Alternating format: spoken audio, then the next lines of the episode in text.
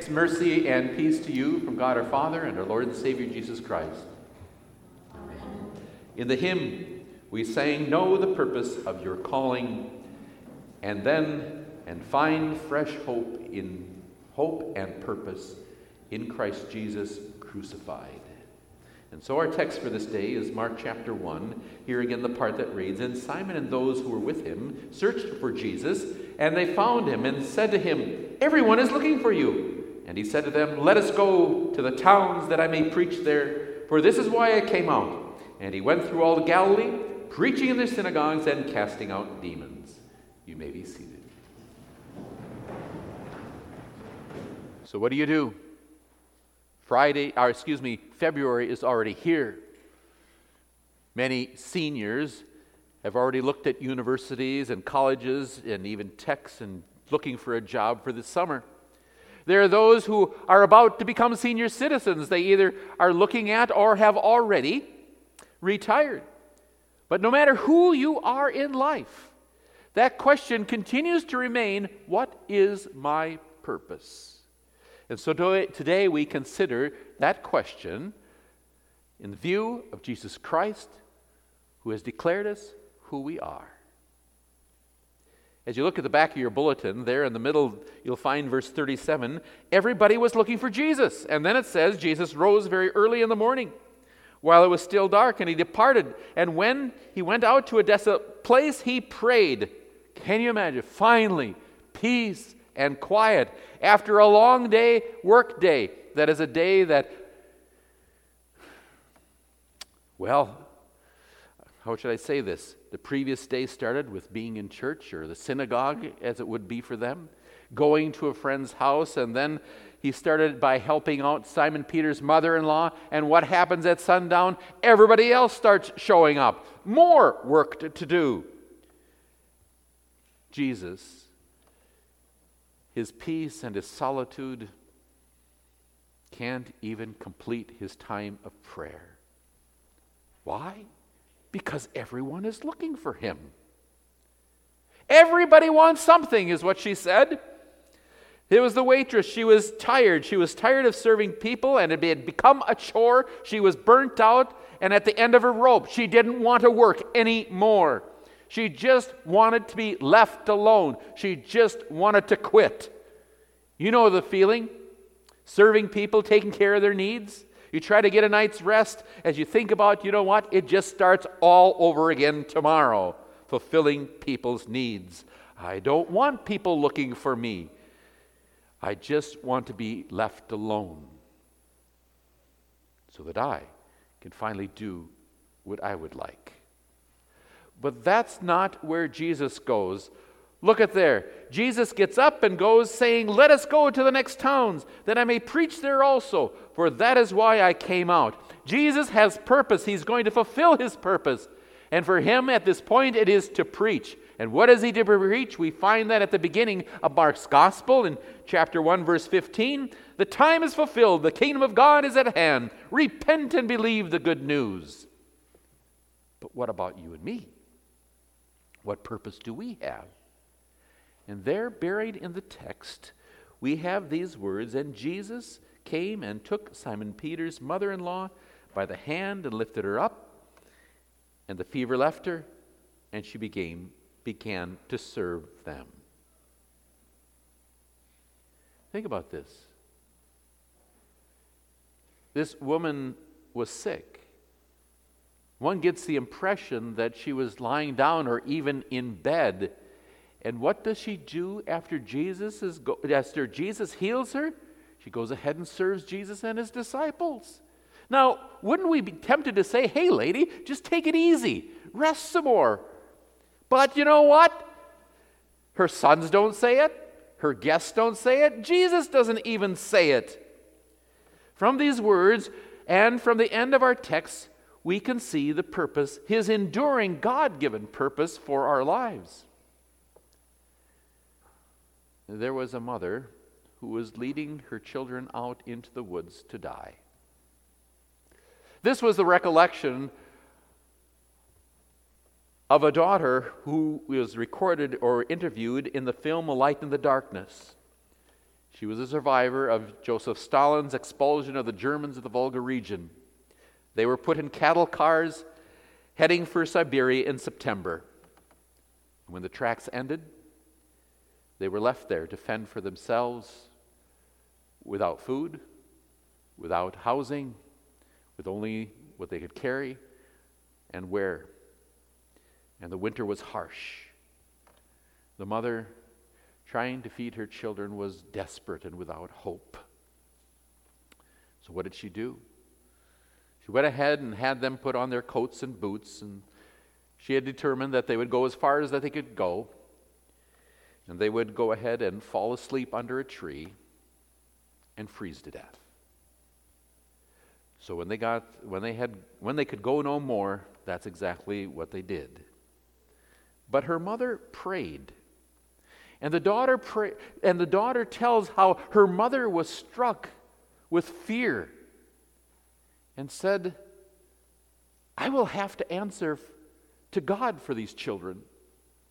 And with that, she went, turned to her children, took off each boot, and warmed their feet, and they headed back to the village. What is our purpose?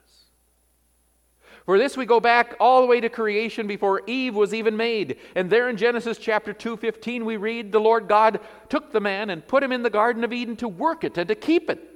There we determine two things. First of all, because Adam was a man, every man since has the same purpose that is, to work and to care for what God has placed him in. Second, because Eve was not yet created, when God placed Adam to work in the garden, Adam represents all humanity men, women, and children, because all humanity comes from Adam, even woman who is made from a piece of Adam. And yet, since Adam and Eve, every human born of a woman, even conceived in a petri dish, even if humans would be cloned, human beings still come from Adam. And so have the same purpose to work and to care. Now, what our work in this life will consist of is different as you age. Isn't that true? And for each of us, it may be different. But our ultimate purpose as a Christian remains the same. And that is to serve our Lord Jesus. No matter what demands are placed upon us, even if somebody's looking for us, even if we don't want people around, just to be left alone and pray. May I also say this? This is the same purpose even if we are ill or too feeble to do anything.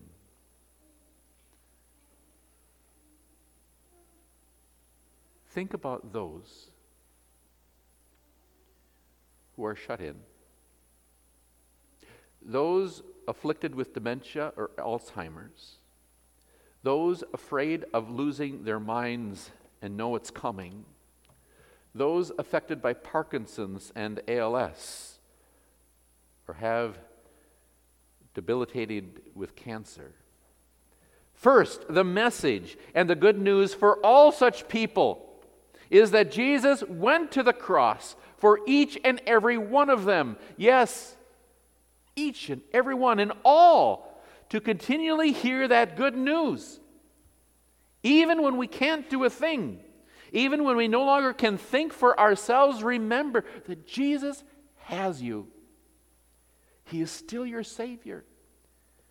And we could live at peace, comforted by the power of the gospel, for we are assured that in Him, that one day everything that is wrong with us will be taken care of because He took care of what was really wrong with us, our sin. And He nailed it to the cross. It was nailed to the cross on Him. And from that time, we are now free to serve. Even when we can't do anything, we are free to serve. We are allowing ourselves to be served by others because others need to be free to serve as well, just as Jesus served Simon Peter's mother in law. And how does she respond? By serving, those, by serving Jesus and those around him. But we're not told how she served, are we? We're simply left to wonder. And so also, we wonder how we will serve. What kind of service this may be. We are free to serve, but whatever we do, it is to serve the Lord Jesus and his proclamation of the gospel. Now, you may ask, where did I get this? First of all, Mark continues that theme of Jesus not permitting the demons to speak. And, he tell, and Mark tells the reason why because they knew Jesus. Now, think about that. Those that already knew Jesus, the demons that knew Jesus, he does not allow them to speak. Why? Because they are not authorized to speak the gospel that God has proclaimed in Jesus Christ. But finally, when Jesus is dead on the cross, finally a human being gets it, as we read in Mark chapter 1539 and when the centurion stood facing him he saw this and the way he jesus breathed at last and said truly this man was the son of god. A human being speaks for what jesus cannot speak for himself. But when jesus is raised from the dead and before he ascends into heaven, Jesus gives humanity, specifically the eleven, the authorization to proclaim the gospel. In other words, Jesus doesn't treat human beings the same way he treats humans, humans, demons. It is written in Mark chapter 16, and Jesus said to them, Go into all the world and proclaim the gospel to the whole creation. And whoever believes and is baptized will be saved, but whoever does not believe will be condemned. Here, once again, men are set in creation to work and to care with the good news of the gospel. Indeed, pastors are to proclaim the good news as they follow in the footsteps of the eleven. However, men as men, you also have a duty to proclaim the gospel where you are at, in especially in your home. And because the eleven represents the whole church, so also every Christian, man, woman, and child, is there to proclaim the good news in their spot. What does it mean for us? Listen how Paul goes ahead and applies this to his life. What then is my reward? That in my preaching I may present the gospel free of charge, and so make full use of my right in the gospel. For though I am free from all, I have been made I have made myself a servant to all that I might win more of them. How many of you are parents? Okay, keep your hands up. Okay, all those that got paid for sharing the gospel with their children can put their hands down. You got paid? Not money. That's, uh, that's right. You're not paid to be in the pulpit, but you are free to share the good news and to set other people free. Even when you're not allowed or it is not quite yet the time to speak the gospel, it is by how even you live you can show that freedom that you have in the gospel. In the way you do your work at your job, in church, in your community, as a family, as a parent, even as a child. Jesus has set you free from your sin and from its bondage. He has set you free to serve. And creation is now God's gift to you. Because you are redeemed, you can use God's creation to serve others. And that's the good news for those who would be receiving your service. Yes, indeed. Maybe at some point you'll get to share that good news that they too are set free from their sin and are free to serve. In Jesus, what is true for Paul is also true for us. As he writes, For though I am free from all, I have made myself a servant of all, that I may win more of them. Amen. The peace of God that passes all understanding, keep your hearts and minds through Christ Jesus.